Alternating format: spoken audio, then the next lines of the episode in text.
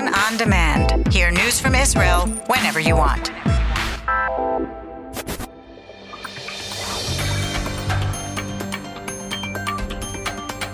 You are listening to the English language news of Kan, the Israeli Public Broadcasting Corporation.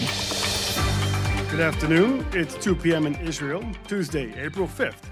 This is Aryeh O'Sullivan with the top news at this hour.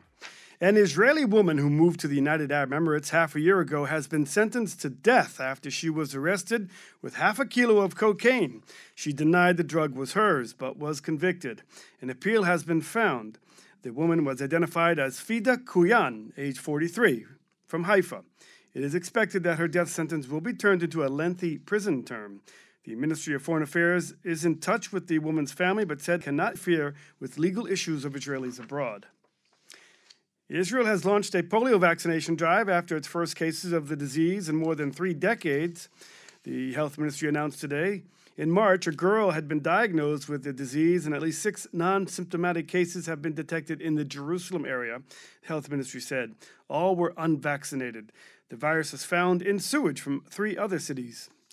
I view this as a very acute. It may be a small caseload right now, but that's the tip of the iceberg, said Nachman Ash, the ministry's director general. Ash voiced concern that the turnout may be depressed by public fatigue over the COVID 19 vaccines. Coronavirus, the R value for the spread continues to drop and now stands at 0.88. Yesterday, some 10,700 new coronavirus cases were confirmed for a positive test result rate of 16%. There are currently 245 people hospitalized in serious condition, including 92 on respirators. The death toll from COVID 19 related causes in Israel since the pandemic began now stands at 10,554 people.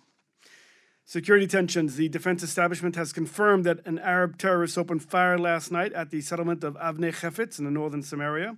Residents were ordered to remain indoors. There were no reported injuries or damage, and a sweep found three empty cartridges on the site. Searches were launched to find the shooter. There were clashes again last night at the Damascus Gate in Jerusalem's Old City. Police said they arrested eight people for allegedly rioting, throwing rocks and other items at police during the Ramadan celebrations. A Crown reporter said that the rioting was contained to a small group of Arabs and that most of the people were marking Ramadan without incident. Palestinian sources told the Lebanese daily Al Akhbar that the terror groups in Gaza were ready for a new round of fighting with Israel if it crosses red lines in Jerusalem or the West Bank. But last night, Kan reported that Hamas has curtailed the Islamic Jihad in Gaza over the weekend. The Islamic Jihad had wanted to retaliate with rockets against the killing of three of their armed members in the West Bank early Saturday. Minister Matan Kahana of Yamina said that Hamas has at this time no interest in transferring to Gaza Strip the tensions or to ignite the situation in Jerusalem. He told Kan that Israel needs to know how to deal with terror waves carried out by individual lone wolf terrorists. He said he hoped that Israel would not be engaged in another Guardians of the Wall type clash with Gaza, but stressed that if such a scenario unfolds, Israel's security forces know how to react.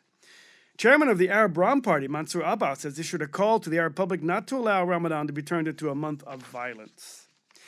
The Israel Air Force has a new commander. Major General Tomer Bar took over last night from Major General Amikam Norkin. Bar is 52 and previously led the ministry, the military's Force Design Directorate, which is tasked at overseeing the development of new combat and weapons techniques.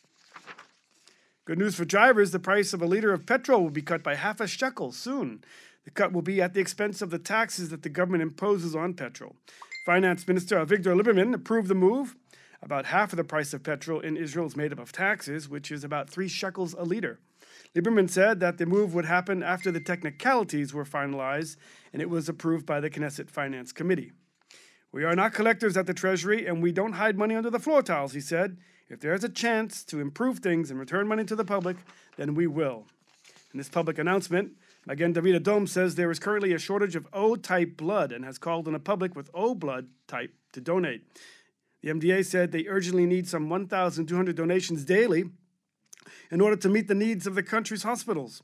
Every blood donation can save the lives of three patients or seriously injured people in need of blood transfusions. Taking a look at the weather, and the Kan weather team says it will continue to be unseasonably hot and hazy over most of the country. Tomorrow, the same, with strong winds. Hazy in the south. Thursday, cooler.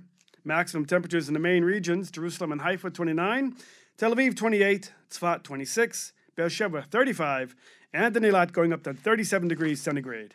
That's the news from Kan Reka, the Israeli Public Broadcasting Corporation. Join us at 8 p.m. Israel time for our one hour news program.